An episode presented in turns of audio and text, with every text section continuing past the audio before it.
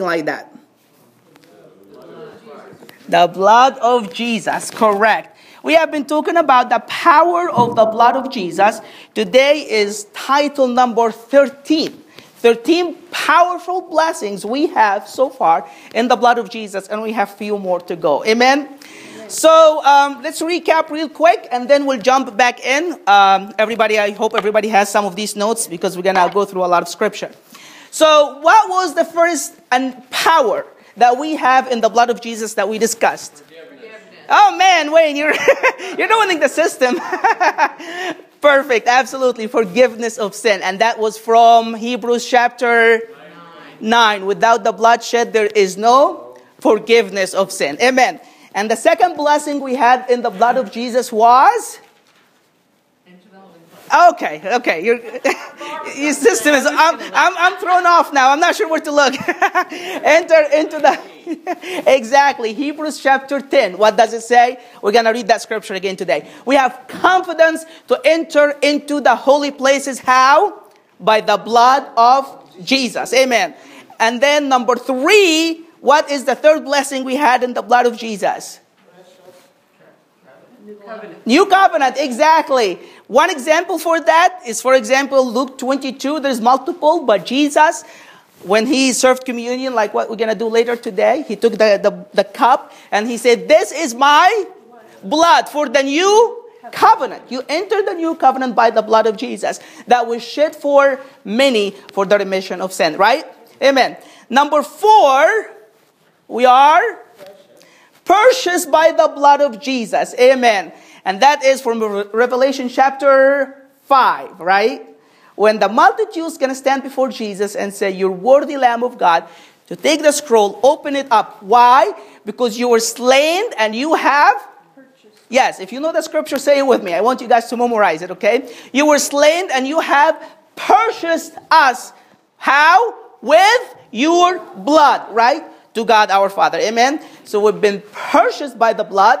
Number five, we've been before that, oh, acquired, yeah, acquired. We did acquired right after that. I'm, I'm, I'm off now. Acquired by the blood. God owned us, possessed us because of the blood of Jesus. The scripture for that is Acts 20, 28. What did Paul say to the elders of the church in Ephesus? Take very good care of the church of God, which he did what to it? He has acquired by the blood of his own. Amen? So that is Acts 20 28. Now, number six. What is it? Redeemed, Redeemed by the blood. And you, are nailing it, Nancy. I like it. And that is from 1 Peter 1 18 19, right? What does it say? That we have not been redeemed with corruptible things like, if you know it, say it with me with corruptible things like silver or gold from our aimless conduct that we have inherited from our forefathers. What we have been redeemed with? We have been redeemed with the precious blood as of a lamb without blemish and without spot, the blood of Jesus. Amen? Amen. So we have been redeemed by the blood of Jesus. And number seven, we have been set free by, by the blood of Jesus, correct. And that's Revelation chapter 1 when it says, To him who loved us. That's a song they were singing to Jesus. To him who loved us so much so that he has set us free from our sins. How? By his blood or by your blood. Amen. So we have been set free by the blood of Jesus. And then we say that we are reconciled to God by the blood of Jesus. And that is from Colossians chapter 1, 1920, something like that. Perfect. What does it say? It says that you who were once alienated and enemies, he has reconciled. How? Making peace by the blood of his cross. We have been reconciled to God, and now we have peace with God. How? By the blood of the cross of Jesus. Amen. We've been reconciled, and then we have been brought near to the by the blood of Jesus, and that's from Ephesians chapter 2, 13, right? But now, I love that. I love that. But now, but now, in Christ Jesus, you who were once afar off, what happened to you? Have been brought near. How? By the blood of Christ. Amen. So we've been brought near by the blood of Jesus. And what else? We're getting there. We have been justified by the blood of Jesus, and that is from Romans chapter 5, verses 9 and 10. You got it. What does it say? How much more now, having been justified by his blood, we shall be saved by him from the wrath to come. Amen? And then after that, we're almost 11 now, something like that. After we've been justified, there is power to do what? What, what next? That propitiation in the blood. We saw in Romans, exactly. Romans 3 25, right? 21, yeah, I think. Uh, it says that God has displayed Christ publicly in front of the whole world as a propitiation. How? By his blood. And we said that means that in Christ, through the blood, God paid the judgment and the wrath of breaking the law of God, right? Propitiation, to pay off the debt that we owe the law of God, right? So that is propitiation in the blood. Now we're coming to the last one, right? Okay, what was the last one? Last uh, two weeks ago? Cleansed. By the blood, exactly. And that is from first. Amen. It says, if we walk in the light, as he is in the light, we have fellowship with one another. And what happens next? And the blood of Jesus Christ, his son, does what? Cleanses us from how many sins? Amen. Amen. Are you guys excited about the power of the blood of Jesus? Amen. I love it. It just every single aspect of sin God has dealt with through the blood of Jesus. Amen. Today we're going to move on to number 13 and that is purification of our conscience by the blood of Jesus. Amen. Our conscience can be cleansed also by the blood. So last week we talked about cleansed by the blood. This week purifying our conscience. So we're in the the general theme here is how the blood has cleansing powers to clean us, okay? Last week, cleansed from sins, defilement. Today, we're going to talk about being purified, our conscience being purified before God. And the scripture to that is from Hebrews 9, 9 to 14. We're going to read the whole passage, but we're going to just um, stop at two verses, really uh, make a comparison here. So here is what the author of Hebrews is saying. He's saying about the old tabernacle and the sacrificial system. Um, verse 9, he says, This stuff, which is symbolic for the present age. The old tabernacle, the sacrificial system, is symbolic for the present age.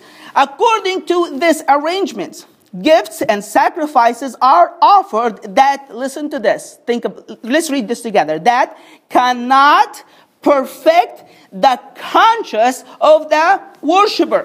But then verse 10 he says, but deal only with food and drink and various uh, washings, regulation for the body imposed until the time of reformation verse 11. I love that passage. But when Christ appeared as a high priest of the good things that have come, then through the greater and more perfect tent that is not made of hand, that is not of this creation, he entered how many times? once and for all, praise Jesus, once and for all into the holy places, not by means of blood of goats and calves, but by the means of what? His own blood. What happened to that? He thus securing an eternal redemption. Amen? For if the blood of goats and bulls and the sprinkling um, and the sprinkling of the the sprinkling of defiled persons with the ashes of a heifer sanctified to the purification of the flesh. Verse 14, how much more will the blood of Christ, who through the eternal spirit offered himself without blemish to God, does what? Purify our conscience from dead work to do what? To serve the living God. Amen? Let's read verse 14 all together. This is so powerful. How much more will the blood of Christ, who through the eternal Spirit offered himself without blemish to God, does what? Purify our conscience from dead works to serve the living God. Amen? I just can go down and say that's a good message right there. Amen. I, I don't know what else you need to say. This is so powerful. Amen. Today we're going to talk about how our conscience has been purified because of the blood of Jesus or can be purified because of the blood of Jesus. I know, I don't know if you guys remember, but last time we spoke from the book of Hebrews, we said that the, the major theme of the book of Hebrews is that it's the book of what? better. That's the, the most common word in the whole book. Because the author of Hebrews wrote that book to Jewish people who became Christian and now they want to go back to Judaism. So he's trying to tell them over and over and over again that Christianity is far much better than Judaism, right? Just a general ideas here. He started chapter 1, verse 1 to 3, saying that Jesus is better than the prophets, right? And then he went from verse 4 to almost all the end of chapter 2, saying that Jesus is better than the angels, right? Then chapter 3, Jesus is better than Moses. Chapter 4, Jesus is better than Man, you come and preach, man. That's awesome. Chapter 4, Jesus is better than Joshua. And then from chapter 5 all the way to chapter 9, I guess, he's arguing that the new covenant is better than the old covenant and that Jesus is a high priest is better than the old high priest and over and over and over. Remember, even in, in Hebrews chapter 10, when he talked about the punishment, he said that the, when, you, when you sin against the law of Moses, two or three witnesses, you die. How much worse is the punishment if you sin in the New Testament? So he's saying even the punishment is greater in the New, everything is greater in the New Testament. Amen? And our passage right here is, is, is the exact same thing. He's saying the exact same idea. Something is better than something. And that's, we read verse 13 and 14. Let's read it together. For if the blood of goats and bulls and the sprinkling of a defiled person with the ashes of a heifer sanctify for the purification of the flesh. Now look at verse 14, the starting. How much more? So something is better than that, right? How much more is the blood of Christ? Because the blood of Christ, unlike the blood of, uh, of bulls and goats and all the sacrifices of the Old Testament, doesn't cleanse the outside flesh, it purifies our conscience. Amen? So, what we're going to do today, we're just going to focus in verse 9 and verse 14. That's where the two verses, the word conscience is mentioned. This is a massive passage. We're not going to go through all of it. We're just going to try to focus on very narrowly here how the blood of Jesus cleanses our conscience. Amen? So let's go back to verse 9. That's why he's, let's read it together, which is symbolic. The sacrificial system of the Old Testament is symbolic for the present age. According to this arrangement, gifts and sacrifices are offered. And now let's read this together. That cannot perfect the conscience of the worship, right? Worshipper, right? And then in verse 14, he jumps and say, but the blood of Jesus can purify our conscience, right? So let's just look at these two comparisons. How in verse 9 he says that the sacrificial system of the Old Testament cannot cleanse our conscience, but the blood of Jesus can. Let's start with the word worshiper that he said in verse 9 here. The, um, the blood you know, of goats and bull cannot perfect the conscience of the worshiper. Now, the word worshiper here, there's a couple of Greek words for it in the New Testament. This particular word is primarily means to serve to work for hire. It's literal oh, comes from similar word is litras, which literally means servant. And honestly, like reading through different translations yesterday, it's, it's surprising to me that a lot of the translations had the word worshiper. I think New King James got it right this time um, because both because right here it says the one who serve in the New King James. So King, New King James talks about service more than worshiping. And even though the Greek word here is primarily as a servant, it definitely have the connotation of worshiping. So it's not like a wrong translation or anything like that. But I honestly don't think it's the most accurate translation to what the, the author of Hebrews is trying to say here.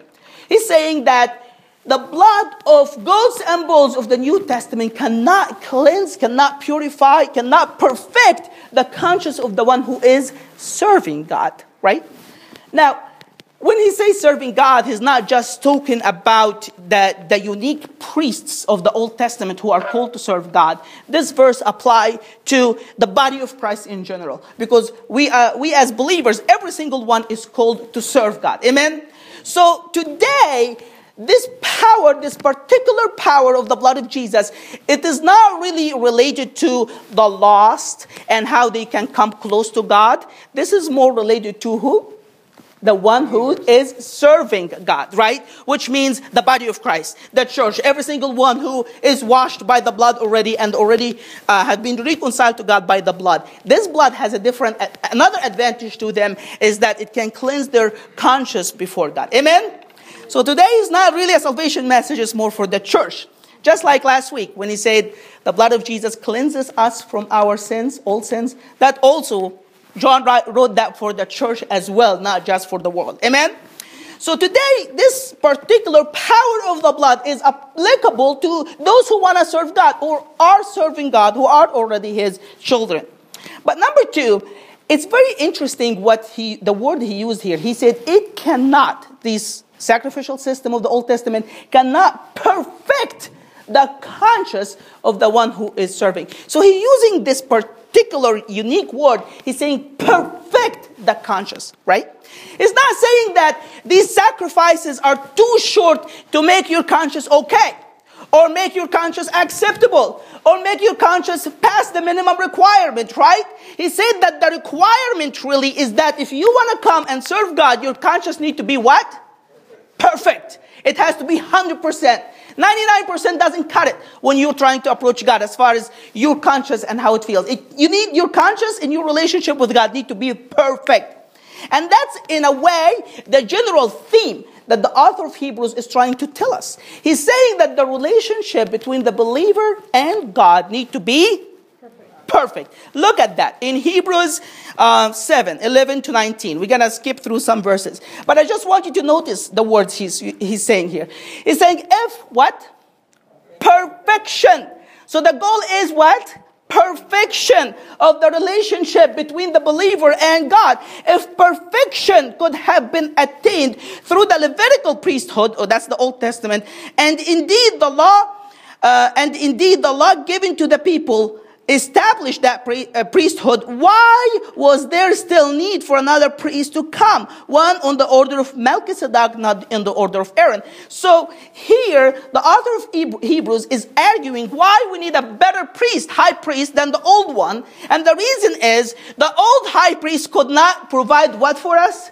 perfection in our relationship with God. And if we skip to verse 18, he says this, the former regulation is set aside, is set aside because it was weak and useless. Verse 19, for the law made what? Nothing perfect. Again, he's saying that the goal of the relationship between the believer and God is perfection. Everything need to be whole, complete, and perfect. And in our verse right here in chapter 9, verse 9, he's narrowing down that perfection in terms of that conscious of the one who is worshiping. Does that make sense? So he's saying here, if, if you want to serve God, you can serve God in so many ways. I know for me, like, if I committed a sin sometime, and I'm like trying to preach. I know that Satan comes and accuse my conscience, like, you gotta stand before people and gonna tell them about Christ. And I know that my conscience is guilt. I feel the guilt and I feel, man, I really didn't pray enough. I really didn't do good enough. I really sinned this week. I did wrong to Katrina or whatever the case is. And I feel that guilt, right? But in order for us to serve God, and you don't have to be preaching when I say serving God, you, ha- you want to have that perfect conscience that you know that you know that you know that you are in perfect peace and there is no guilty conscience that you're bearing within. Amen? So that is the ultimate goal. We need our conscience to be perfect. Too bad that the Old Testament sacrificial system could not accomplish that for us. Amen? Now let's look at the word conscious. Because he said in verse 9 that the Old Testament sacrifices could not perfect the conscience of the worshiper. Now, the word conscious actually has Greek roots, not Hebrew roots. Okay? It is very interesting. I did not know that. The Old Testament Hebrew doesn't have the word conscious. The whole Old Testament, the word doesn't even exist. There is no such a thing as conscious in the biblical Hebrew. But the word comes more from the Greeks. That's why we see the word in the New Testament, but we really don't see it in the Old Testament at all. Uh, this great book, I have the footnote here, you can look it up. But the reasoning behind that is this, okay?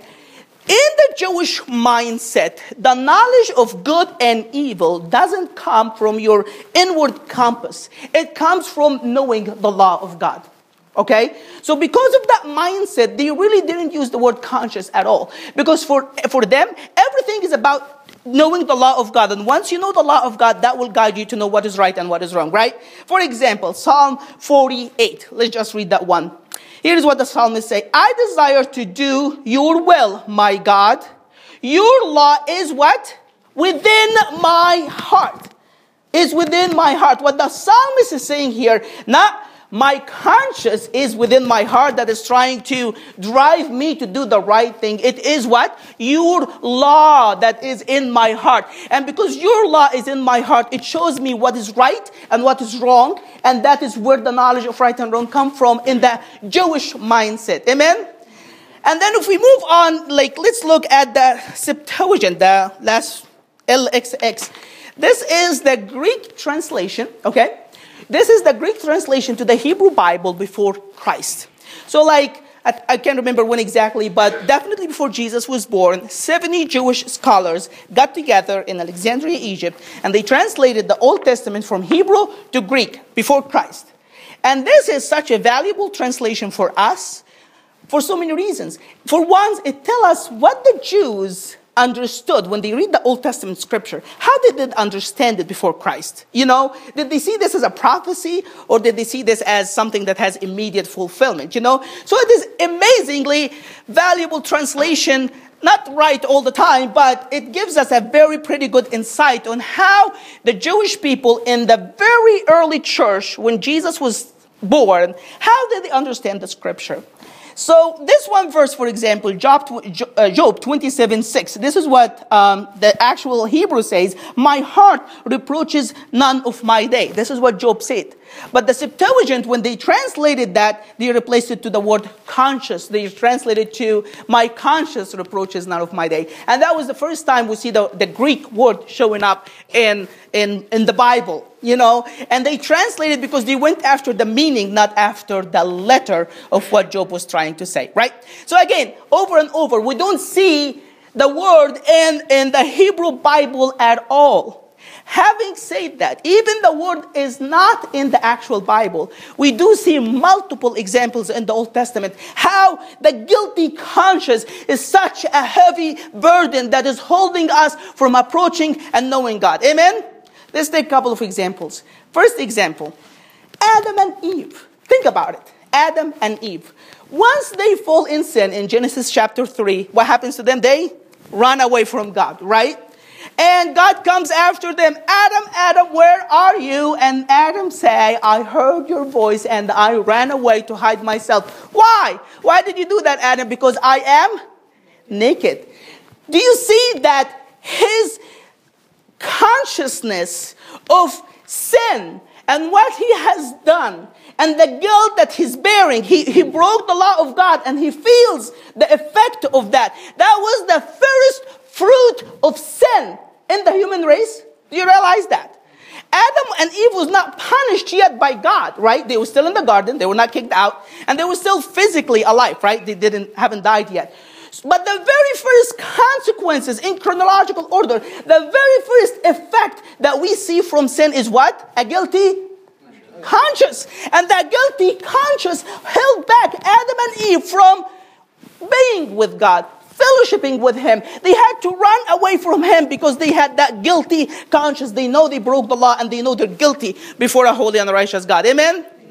But example number two, we read, for example, 2 Samuel 24.10.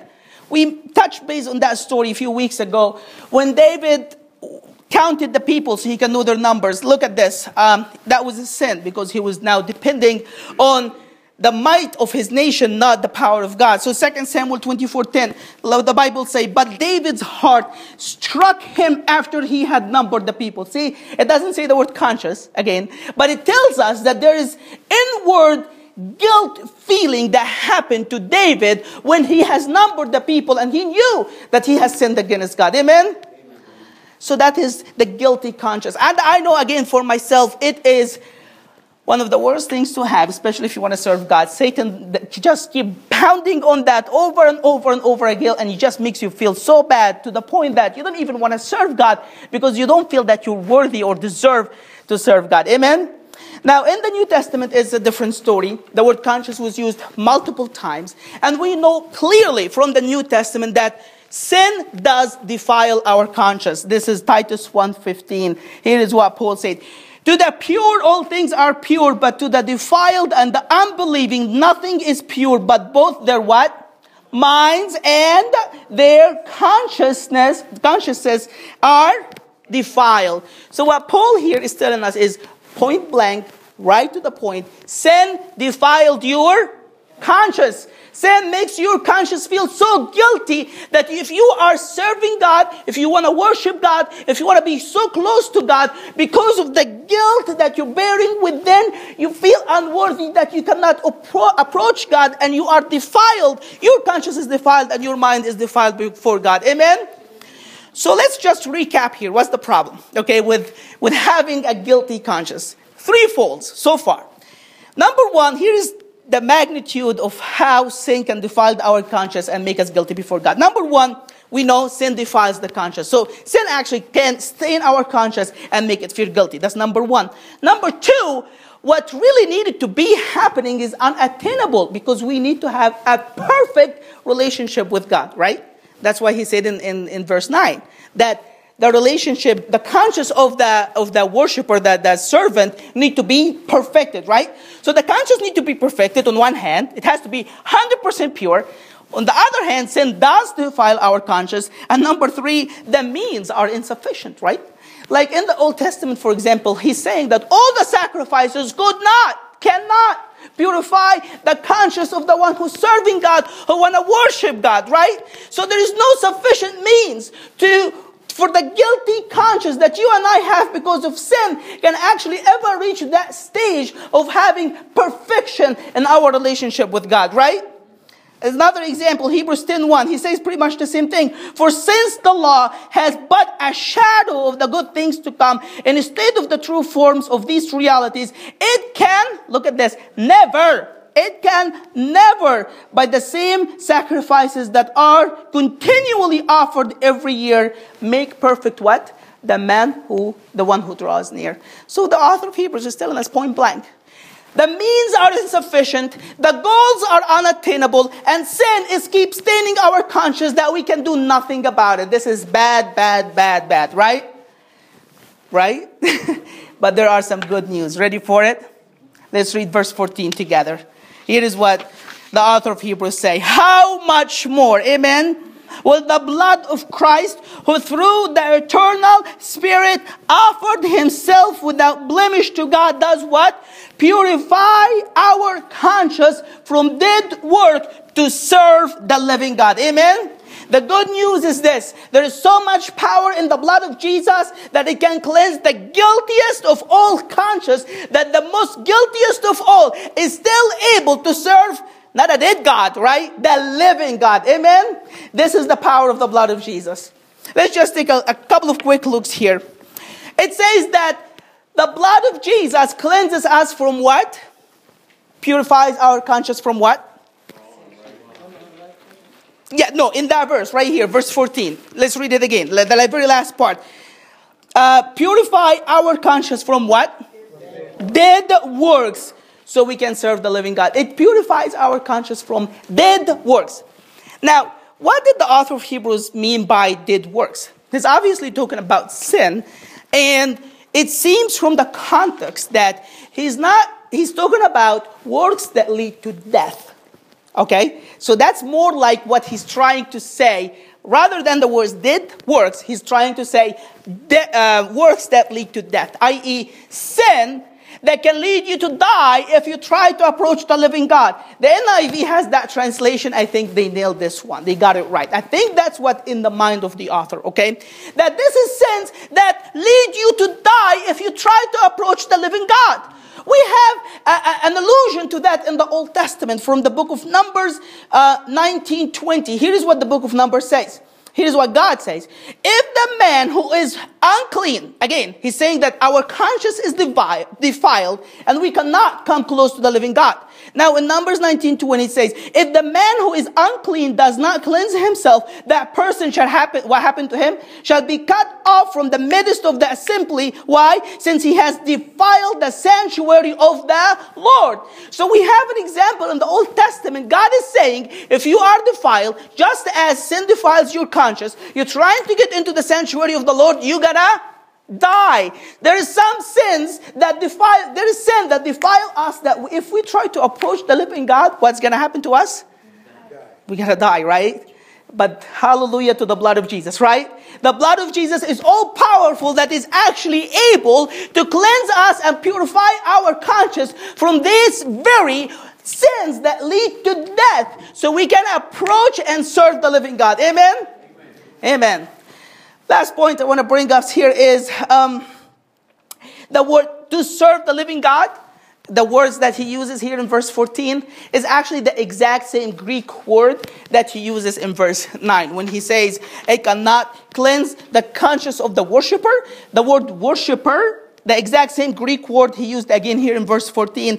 He says to serve, the servant of the living God. That's why I think the word serve is actually better um, translation in both verses, verse 9 and verse 14. And you see now how the author of Hebrews has solved the problem for us, right?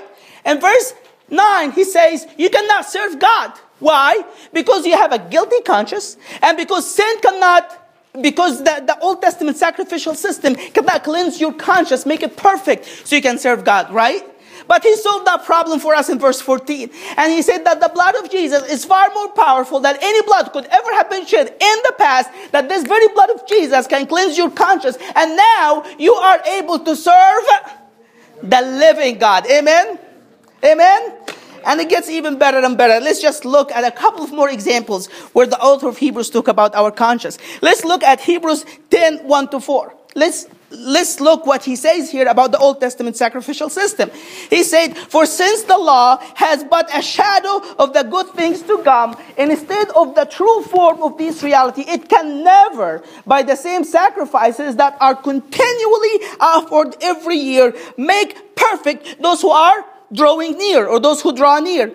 Verse 2 Otherwise, would they not have ceased to be offered? He's saying, if, if the sacrifice can actually cleanse the conscience of the one who's drawing near, who's serving God, who's worshiping God, then you don't have to offer it anymore. The very fact that you keep on offering sacrifices is because it doesn't offer permanent cleansing to the, to the conscience, right? Every single time there's a sacrifice, oh, you feel good for a day or two because the sacrifice just died. Three days later, your conscience, you sin again, and your conscience is guilty again, and you cannot approach the living God again. Amen? That's why you have to keep on offering these sacrifices. Um, and then he continues and says, Since the worshippers or the servants, having once been cleansed, would no longer have any consciousness of sin. This is awesome. He's saying, if there is a way that the worshiper can be cleansed once and for all, then guess what's going to happen to that worshiper? He will no longer feel the consciousness and the guilt and the shame of sin. Amen? And in a way, what the author of Hebrews is saying here is this it's because the Old Testament sacrifices were so weak to do that, the other side is also true, right? The blood of Jesus is well able to cleanse our conscience once and for all, that if your conscience is cleansed in the blood of Jesus, then you will have no more consciousness of sin. Amen? Once you put your trust in the power of the blood of Jesus and you know that you know that you know that the blood is far much more powerful than any sin you can have ever committed, you can enter into the holy place places with confidence because you know it is not you, it is the blood of Jesus. Amen? Amen. Let's read that last passage, Hebrews 10 19 to 20. We read this before, but let's look at it again. Therefore, brothers, since we have what? Confidence to enter the holy place by the blood of Jesus. We preached that before. By the new and living way that he has opened for us through the veil, the curtain that is through his flesh. And since we have a great high priest over the house of God, because you have the confidence in the blood, because we have a great high priest like Jesus, verse 22, let us draw near with our with a true heart in full assurance of faith with our heart how what happened to it? Sprinkled clean from what? An evil conscience. Question how is the heart sprinkled? Sprinkled with what? We ask the author of hebrews. Guess what he's going to say to us The blood of Jesus. Amen. Because the blood of Jesus can cleanse our very inward parts, our hearts from an evil, guilty, and wicked conscience. Now, and only now, we have confidence to enter into the very holy places and worship the living God. Amen. Amen. Amen. I don't know about you. I know this benefit is just amazing to me in my daily life with God. Amen. I know I can stand before you today and preach, even though I might not have been perfect, you know, but I know that the blood of Jesus makes me perfect before a holy God. Amen. And again, I'm not condoning sin. I'm not saying, all right, go sin as much as you want. There is the blood of Jesus. I'm not saying that, right? We have to strive against sin, the Bible say. What I'm saying is this. If you do sin, and guess what?